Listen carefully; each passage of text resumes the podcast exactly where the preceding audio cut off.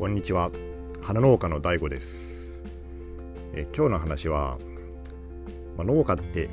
異性にモテるんじゃないのっていうような話をしたいと思います。はい。なんでね急にこんな話をし始めたかっていうと、まあ、別に理由はないんですけど昨日ちょっと硬い話だったのね。農業委員会がどうのこうのっていうね、まあ、今日はちょっと、ま、軽いノリで、えー ま、話していきたいと思います。はい。であのー、まあ、農家は異性にモテるかどうかってことですね。まあモテないっていうイメージの方が、まあ、農家じゃ農業関係ない、えー、方にしてみれば強いんじゃないかなと思います。まあ実際この僕の周りの農家のせがれですね、まあ、農家の人見てみると、まあ、実際そんなことないと思うんですよね。ただその新規で始めた人とかは僕あんまりそんなに知ってるわけじゃないんでだからそもそも新規の人はねなんか結婚してから始める人がやっぱ多いんでうんまあ異性関係がどうとかっていうのはちょっとまあ若い時はあったんでしょうけど農業を始めてからは多分ないと思うんですよね。だしあと女性、まあ、女の人のね女性の農家の人ってもちろんいるけど、まあ、ほとんど僕はねそういう農業女子みたいな人はもうお目にかかったことがないので生息本当に存在してるのかっていうのをね僕はあの疑問に思ってるぐらいなんですけど、まあ、そういう人もちょっとわからないんで、まあ、今日言うその、まあ、農家っていうのは、まあ、いわゆるその、まあ、親元収納で、えー、まあ、僕と一緒な感じですね、まあ、入ってきて、えーまあ、農業やってるっていう、まあ、人を対象にしてますね。でさっきあの、まあ、農家のそういうね、まあ、せがれって言われてる人、まあ、息子ですねそういう人はねまあ別にモテないってことはないっていう話をしたんですけど、まあ、ただそれ条件があってそれね若い時だけの話ですね。うん、でも逆に言えばその若い時って意外と、あのー、そういう農家のせがれてモテたりするんですよ。でねあまあ僕にそのね僕の話はあんまりしたくないけど僕もこういうなんか内向的な性格なんでまあ見た目もねまああれなんでその数人とはでもその交際したりはしました。若い時はね20代の時とかは、うんまあ、そんなねあのウェイウェイみたいな感じじゃなかったけどまあ普通ですね。まあからこういう感じの性格にしてみればまあまあ、まあ、普通にできたんじゃないかなとは思います。でそのまあ一応理由を考えたんですけど、まあ、若い時って男でもね、まあ、女でもそうなんですけど、まあ、自分の知らない世界を生きている人ってこう魅力的に見えることってないですかね？で農業の世界ってもちろんね農業やってない人からしてみたらなんかかなり未知の世界なんで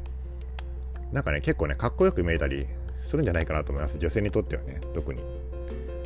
まあ、そういうのがまあもちろん人によるけどやっぱそういうあマッチングがねちゃんとされれば若いこの農家の男性っていうのはね魅力的に見えるんじゃないかなと思います若い時は。でまああのー農家ってお金ないんでしょとかって言われるけど、まあ言ってもね、その親元収納の場合はそんなにね、お金に苦労してる人って、まあいないんですよ。親がしっかりしてるからですね。で、まあ若い時って、まあそこまでそのお金っていうのは、まあ本人が魅力的だったらなんかちょっと見えなかったりするじゃないですか。うん。なんでそんなにお金も問題にならないし、まあそういう人ってね、あの時間も結構あるんですよ、余裕が。親があの頑張って頑張ってっていうかねあの、えー、ちゃんとやってるから意外と休み時間とかもあって休日がこう変則的な人でも合わせられるとかっていうこともあってね結構ねメリットが多いと思います、まあ、ただしこれがね年齢を重ねてくると結構変わってきますね。今ちょっと隣でトラクターで あ、隣じゃないや、前の道をトラクターがね、通ってるからちょっとうるさいかもしれないですけど、すいませんね。そう、あの、年を重ねてくると、結構変わってきて、うーん、まあこれは農業に限ったことじゃないけど、ま、例えばあの婚活女子がね、えー、男性に求める条件が高すぎるみたいな話がよくあるじゃないですか。えー、普通のあの収入でいいですとかって、普通の収入っていくらなんですかっていう話になると、えー、500万円以上とかね、年収が。それ普通なんかいっていう話になるけど、まあそういうことやないかなと思います。あの現実がやっぱ見えてきて、うん、特にね、その農業の場合は、あのー、やっぱね、実家があったりとか、うん田舎ではねあと親がその一緒に住んでたりとか、まあ、そういうのってその若い時はなんかもうあなたが好きだからいいわみたいな感じになるんだけど年を取ってくるとそういうのがこう見えてきてやっぱちょっと 親と一緒はちょっととか実家に暮らすのはちょっとみたいな、えー、ことに多分なってきてそれで、まあ、ある一定の年齢を過ぎてくるとまあ、30代後半とかね、まあ、僕らの年ですね40代ぐらいになってくるともう40代はちょっと遅いけどね。やっぱ30代20代結婚したいんやったらするべきだと思いますね、まあ、そうなってくるとその、まあ、交際イコール結婚みたいなこう話になるじゃないですか。その年を取ってくるとね。でそうなってくると、まあ、相手の条件最初に見るんでちょっともう家がとか時間時間もねその親がまあ、若い時はいいけどもう30代40代になってくると親がちょっとだんだん年取ってきて元気なくなってきて本人の負担が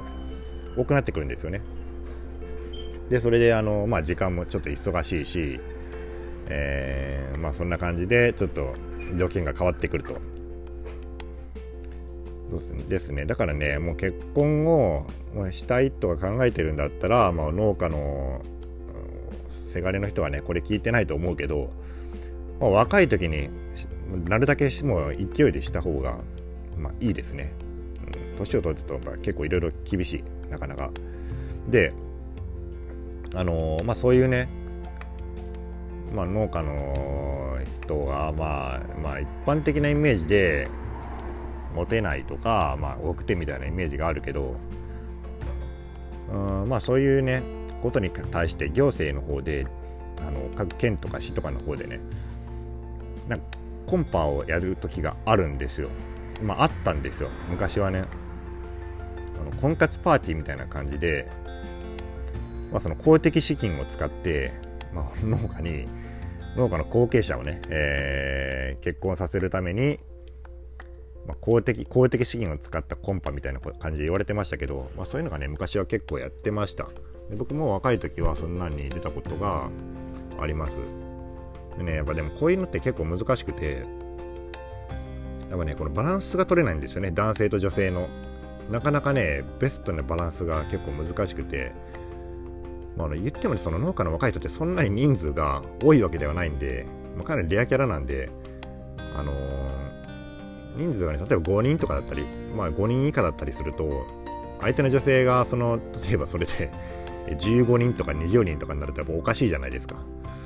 うん、だからまあでも応募が来た時にはそのそういうしないといけないですよね。でそこら辺でもなんか参加してきしてきた人からしてみたら婚活パーティーって聞いてきたのになんか男は、まあ、3人しかいないみたいなそんなことになったりとか、まあ、逆にそのまあたまたまねその応募の範囲を応募というかその農家の方の範囲を広くしたりして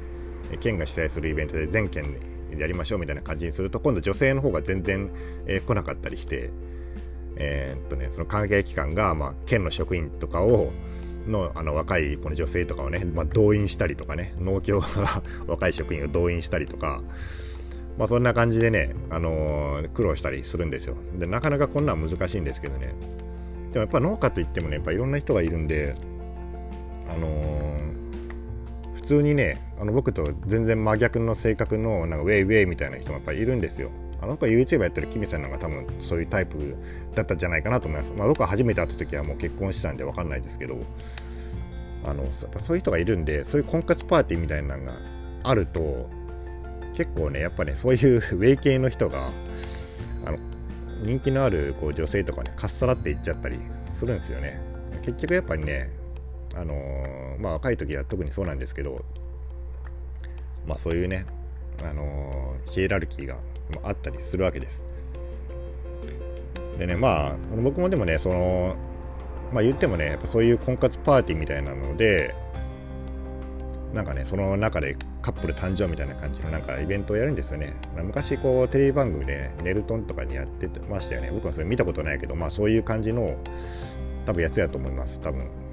うん、そういうテレビ番組多分あると思うんですけどね。まあそういうのにインスパイアされてそういうイベントをやってましたと。いう感じですね。で僕はね、まあ今、あのー、まあそんなこんなで、まあ 独身貴族をあのエンジョイしてるんですけど、